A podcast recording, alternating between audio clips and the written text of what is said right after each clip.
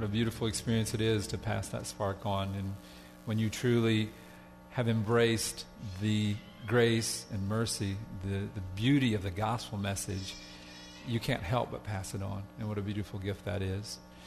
As Alex said this morning, we are continuing our study in James. And as we talked last week, we talked about a very specific uh, part of the tongue. And James talks about the tongue, as I mentioned last week, a number of times in this letter to the uh, Jewish believers who were scattered among the land then. And last week we talked about those who were called to be teachers. This week we're going to broaden a little bit and just talk about the tongue in general. And before we get into it very much deeper, I want to actually talk about what, what does James mean when he's talking about the tongue? What is he referring to?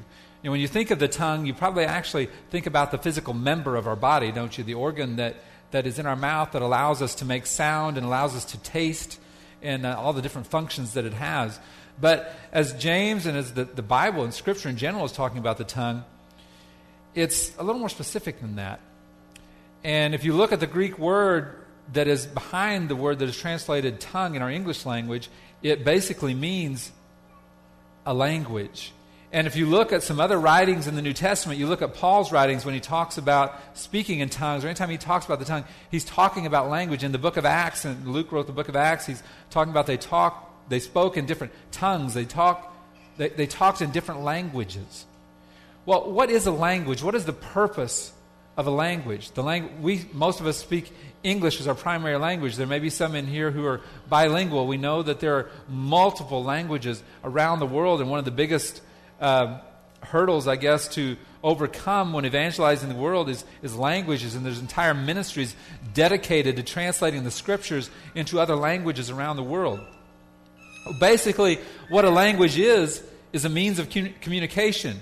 If you didn't understand English this morning, you wouldn't be able to understand what I'm standing up here saying this morning. It's a means of communication.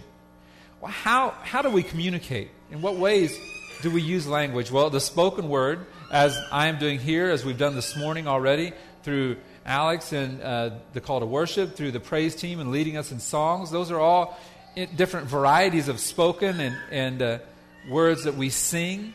And to communicate the message of the songs, to communicate the message of Scripture, to communicate prayer requests and the events of the week. We also have the written word. You guys have your Bibles in front of you. You have books that you read we communicate through writing in just many different ways. We have other uh, more obscure things. We have sign language, different symbols that we can that we can perform to show each other what we're trying to say. We're doing a little bit of that with Judah. Probably some of you have done that with your children. Before they could verbalize words, you can teach them little symbols to make with their hands to ask for more or to say thank you or to say please and uh, or to say drink, whatever it may be. There's a, a whole uh, standard of sign language uh, symbols that you can teach your children. That's another form of language, it's another way to communicate. We also communicate by actions, we communicate with our body language. You've heard the term in a negative way. Somebody says that another person has a chip on their shoulder. You can just kind of tell by the way they carry themselves and we communicate our attitudes in that way, we can be uh, open to someone. We can appear open to someone to talk. But just by the way we present ourselves physically, if we look inviting and, and interested in their lives, we can do it without speaking a word. That's another form of a language, another form of communication. And another one that we're all, a lot of us are very familiar with is uh, kind of a variation on the whole written word, spoken word, and that's social media. Uh, many of us are on Facebook, many are on Twitter. Uh, we use that to communicate in with some of our closed circles of friends, uh, depending on which social media source you use. Uh, but it's a way to get information out very quickly, and we can let, let people know often how we're encouraged today. We can let people know what's going on in our day, challenges we're facing. Um, there's a lot of information that we can get on there that we don't really need to know. And that's one of the downsides to that form of communication that people seem to not use their filter. And they'll put things out there that they would never say to other people. But yet, it remains that social media is another form of communicating, and we use our languages within that form of communication to communicate. The reality is, any way that we can get our point across to someone is a means of communication, whether it's smoke signals or Morse code or social media or writing or singing or speaking, anything like that is communication. And that is what James is talking about when he's talking about the tongue. We don't want to narrow it just to the spoken word because that's not at all. We have so many ways that we can communicate. Now, I'm curious, as you look at the text this morning, as you see in your bulletin, we'll be looking at James chapter 3, verses 3 through 12. Curious what the first thing is that comes to your mind as you read these verses. Kind of tongue in cheek, maybe one of them is last week you only had two verses and you went almost 45 minutes. We're in for it this week, aren't we? Try to cut it down a little bit this week and be a little, little keep a little better pace. But um, no, I'm curious. I've broken it down, as you've seen your outline, into three different areas. We're going to first look at the power, the power of the tongue. Then we're going to look at the perversion of the tongue. And then finally, the root, the root of how we communicate, the source of the words that we communicate in whatever means we choose to communicate with. So, as we look at James chapter 3, we'll start, be starting in verse 3, whenever Daryl's ready. If we put bits into the mouths of horses so that they obey us, we guide their whole bodies as well. Look at the ships also. Though they are so large and are driven by strong winds, they are guided by a very small rudder, wherever the will of the pilot directs. So also the tongue is a small member, yet it boasts of great things. How great a forest is set ablaze by such a small fire. And the tongue is a fire, a world of unrighteousness.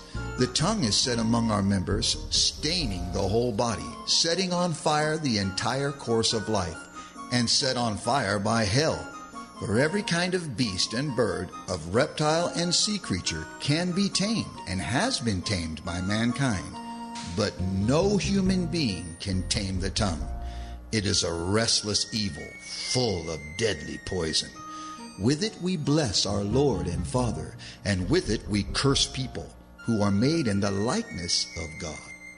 From the same mouth come blessing and cursing. My brothers, these things ought not to be so. Does a spring pour forth from the same opening both fresh and salt water? Can a fig tree, my brothers, bear olives, or a grapevine produce figs? Neither can a salt pond yield fresh water. Let's pray. Father, we come before you this morning, Lord. We thank you, Lord, once again for the direction that you give us in your scripture. We thank you, Lord, for the privilege to be able to learn about you, to learn who you are, and to learn what it means to, to look like you, to act like you, and, and to have that goal for us, Father. And we thank you, Lord, most of all, that you give us the power and the grace to do that, and you don't expect us to do it on our own, Lord. Just guide us through this text this morning as we look into see what you have for us in it, Father. And I just pray for the words and for the strength here this morning, God. In Jesus' name we pray. Amen. As I said, we kind of broken this down into three sections. And the first thing we want to look at is the power. And if you look at the first five verses of this section, we want to see what exactly power do we have in the tongue? What power do we have in our communication? Well, first of all, he talks about the power to guide, the power to lead. And he gives two examples as he talks about this. He talks about horses and bits. And, you know, we have a community where we can see a lot of horses on the road horse drawn buggies and, and use horses to farm, and we can see that as we drive around. And we have a pretty good understanding of how that works to put a bit in a horse's mouth and how, with the reins, then you can guide that horse where you want to go. He also uses another example as a ship and that small rudder that guides such a large vessel. And he's emphasizing how much power the tongue has to lead, how much power we have with our communication. And if you think about the large corporations of the world and how they have, how in many cases the initial, the original CEO, how they built that company up, and a lot of times it's with their ability to communicate. It's their personality and how they conveyed their dreams, how they conveyed their desires, how they conveyed their wisdom to the people who they had hired and who were under them. You think about in a church and how you have seen churches grow and how God uses the gifts like we talked about last week with teachers, and how he uses teachers to teach from behind the pulpit, how he uses teachers to teach in the classrooms, how he uses teachers to teach in the counseling room, how he uses teachers to teach one on one in uh, accountability groups. You know, that teaching element is so broad and is so vastly available to us. But how he uses communication, how he uses the tongue to further his kingdom, to grow his kingdom, and the power that we have with our words, and the power that we have with our ability to communicate. Anyone who is in a position of leadership in some way, an effective leadership, is a good communicator in some way because they are able to convey their dreams and able to convey their visions to the people who they have within their circle of influence. The other power that we talk about, we've now talked about the power to lead, the power to guide, but in these first five verses of this section of Scripture, he also talks about the power to destroy. In our tongue, through our communications, we do have the power to destroy. He, he uses the example of setting a forest ablaze. You know, we sang a song this morning, and it was in the positive. It was in the in the encouragement perspective. The last song we sang was "It only takes a spark to get a fire going," and it was talking about a beautiful fire spreading the good news of the gospel. Well, that works in the other direction also, and that's what James is talking about this morning in this text. And I ask you this morning, in your experience, how fast have you seen words spread? How fast have you seen something that was communicated spread throughout your circle of friends, throughout the community?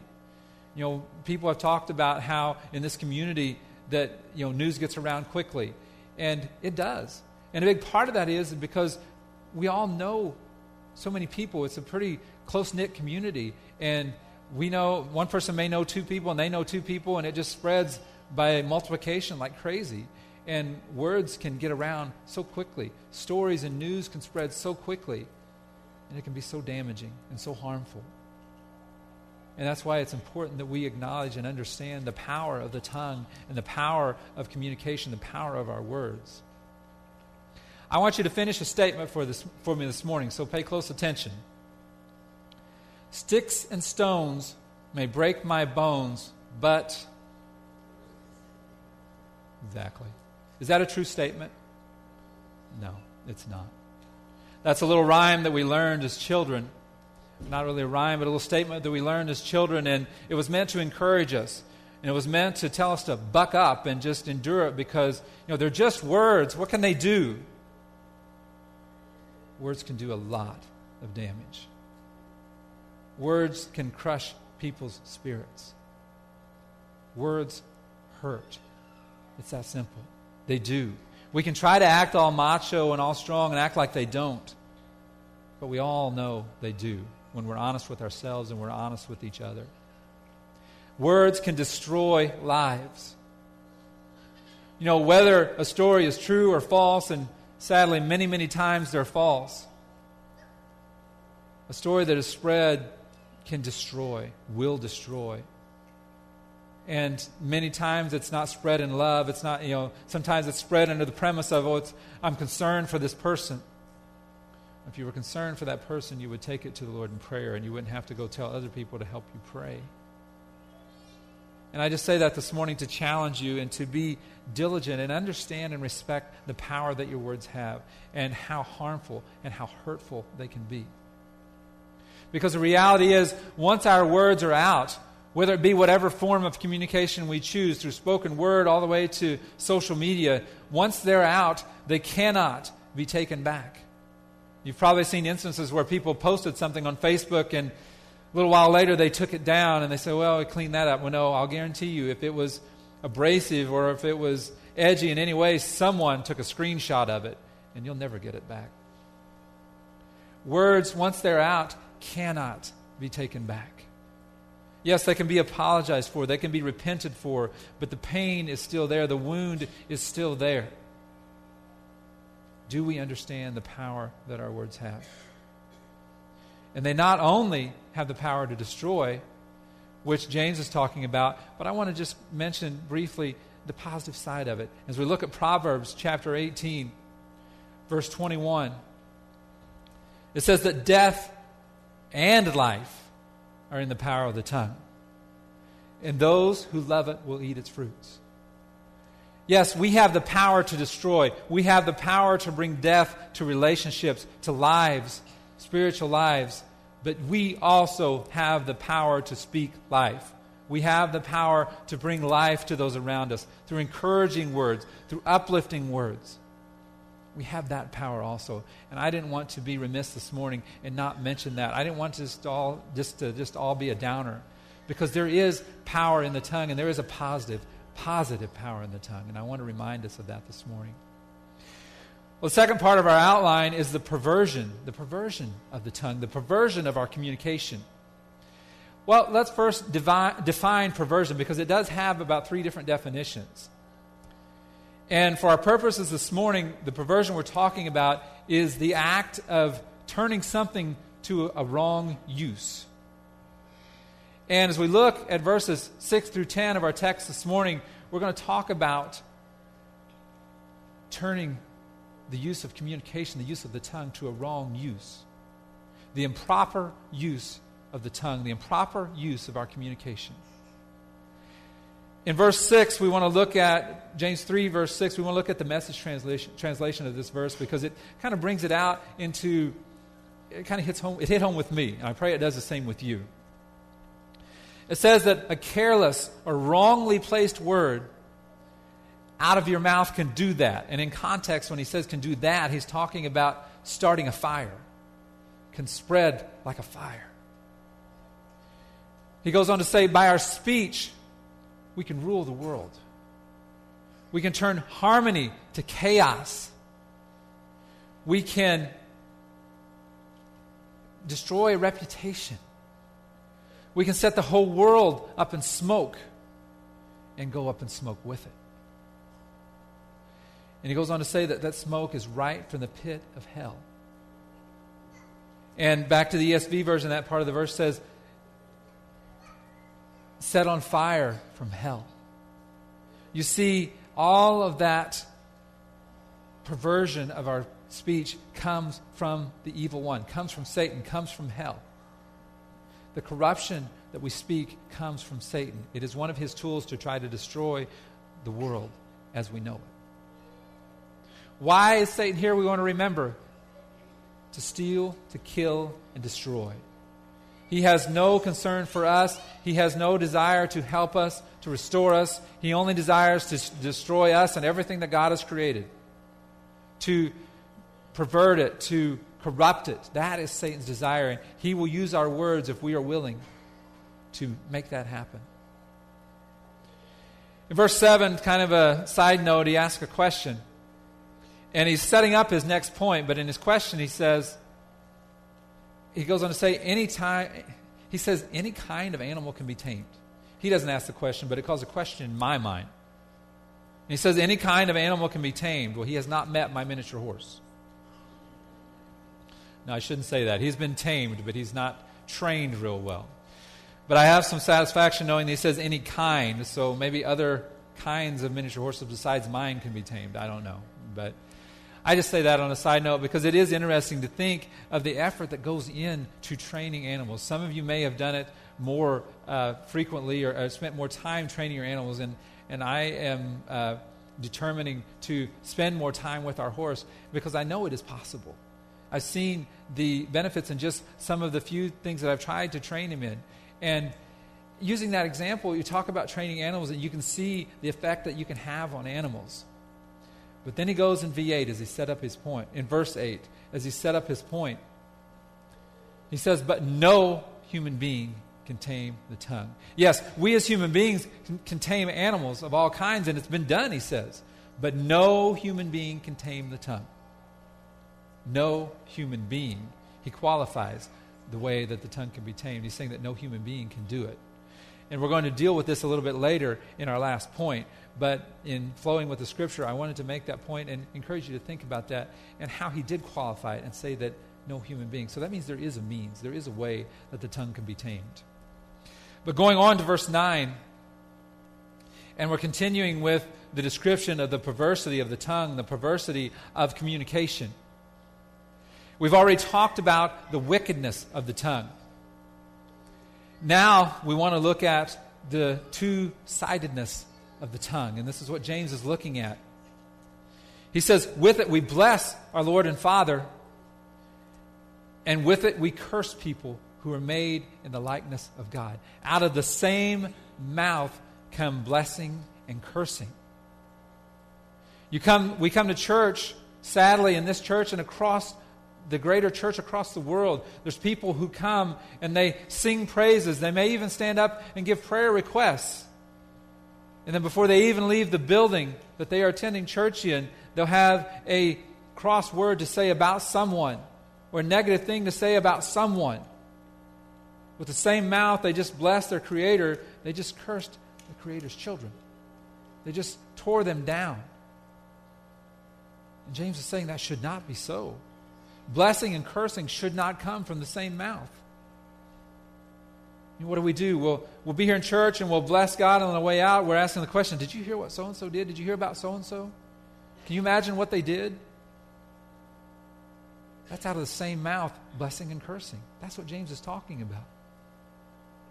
Remember, Jesus said, Whatever you do to the least of these, you do also to me.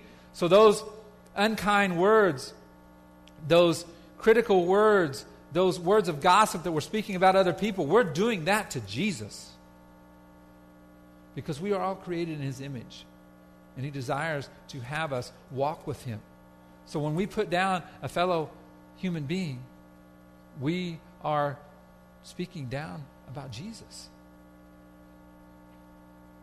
I said, Kevin, this is hard. I mean, it's hard to control my tongue. There's words come out sometimes, and I just wish I'd never said them. So why deal with it? Why don't we just stop communicating? Why don't we just cut out the proverbial tongue and just stop talking to people and just stop? It's just too hard. Well, the reality is we can't do that, and we know we can't do that.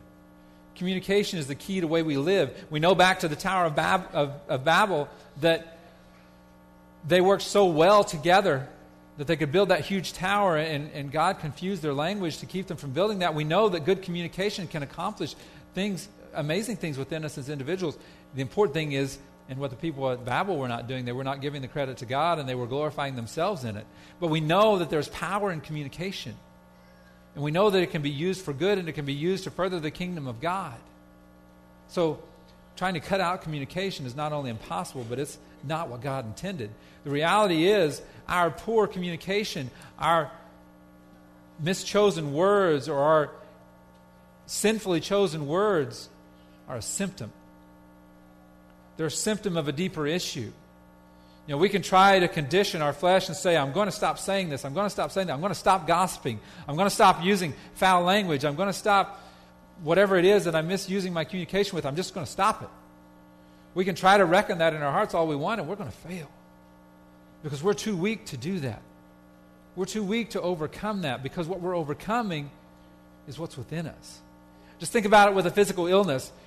We're only going to get so far treating the symptoms of cancer, aren't we? We can treat the symptoms of cancer so long before cancer is going to overtake our body, and we're not going to be able to treat it anymore.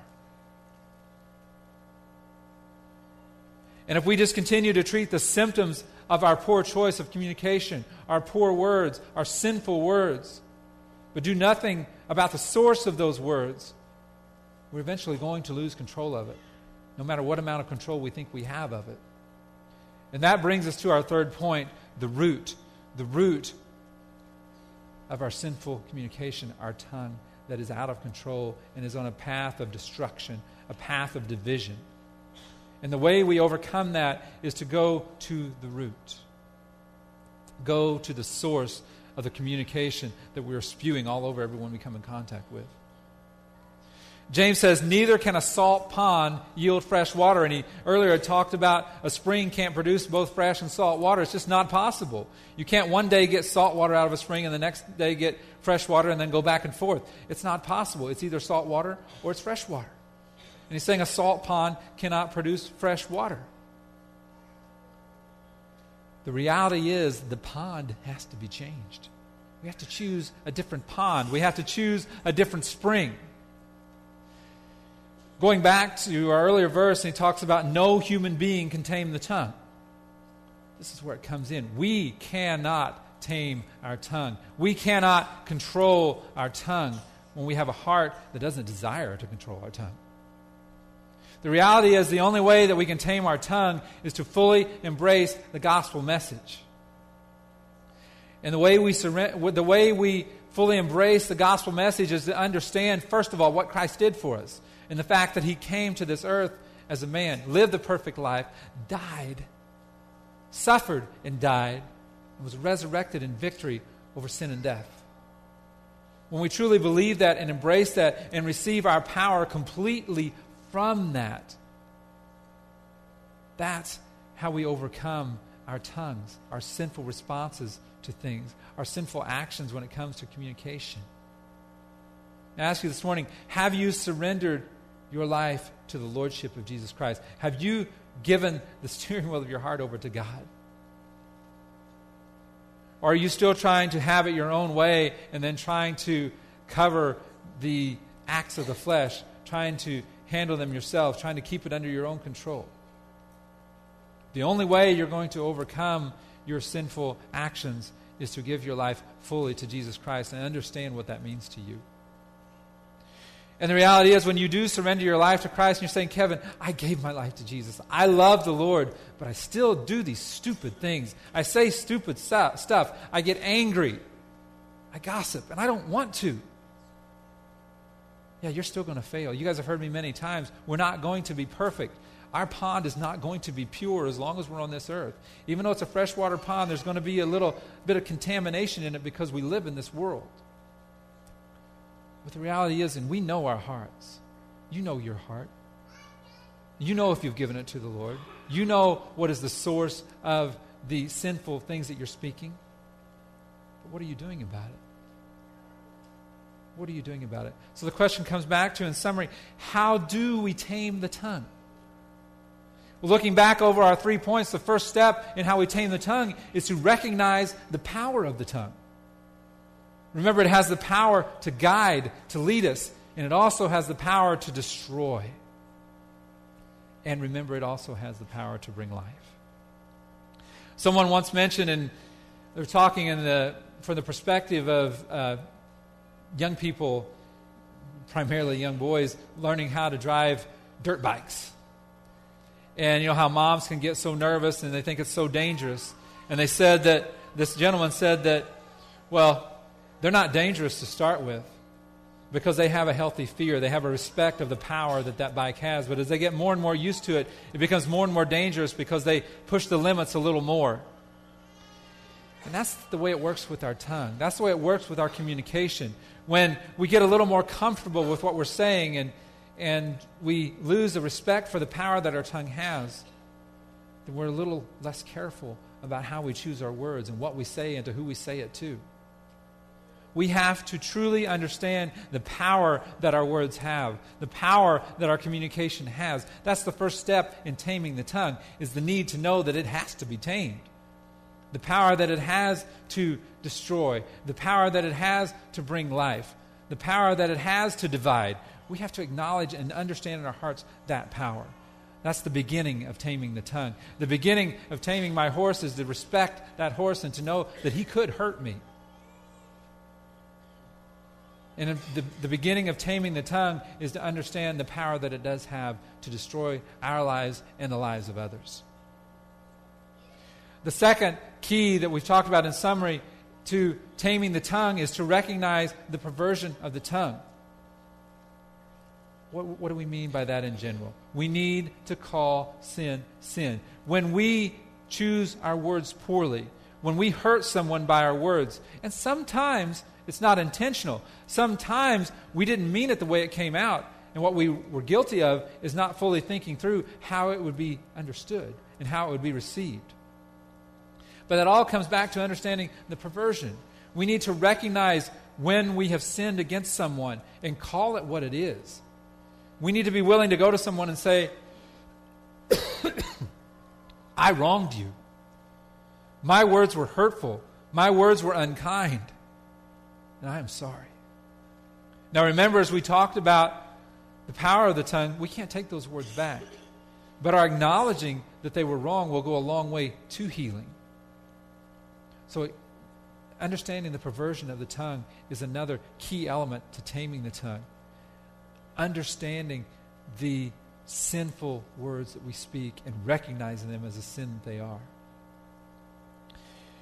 And the way we do that is to surrender our lives to the Lordship of Christ and seek to know, as I talked about earlier, His Scripture is a testimony to the very character of God. And the more we understand Scripture, the more we read our Bible and truly understand it, the more we understand the nature of God and we can identify what is sin, what is of God, and what is not.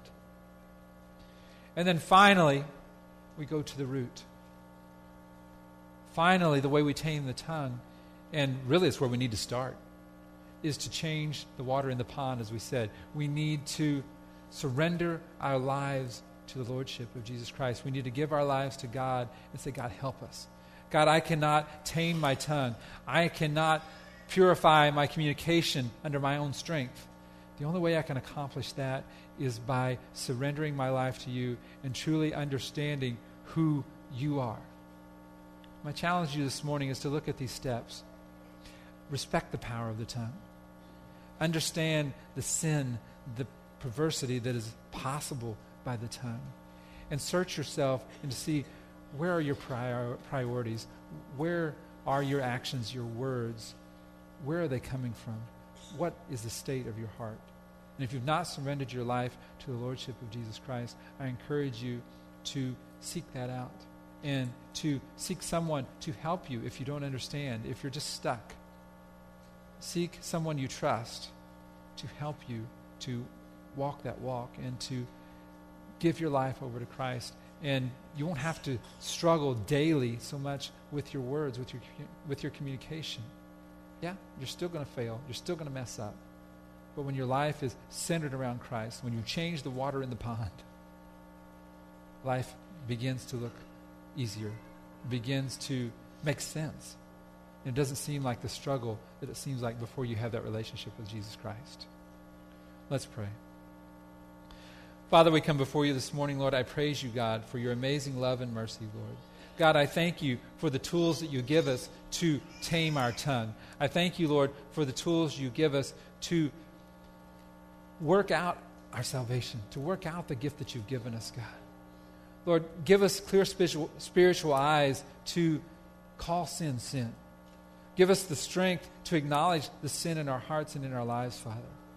Lord, give us an awareness of the power that we have with our words, the power that we have with our communication, Father. And Lord, give us the strength to let go, the strength to allow you to change our hearts, Father. God, we can't stop you. But Lord, you desire our obedience. You desire us to desire you, Father. Lord, give us the strength to do that open our hearts to be able to do that, Father. We praise you. We thank you, Lord, in Jesus' name. Amen.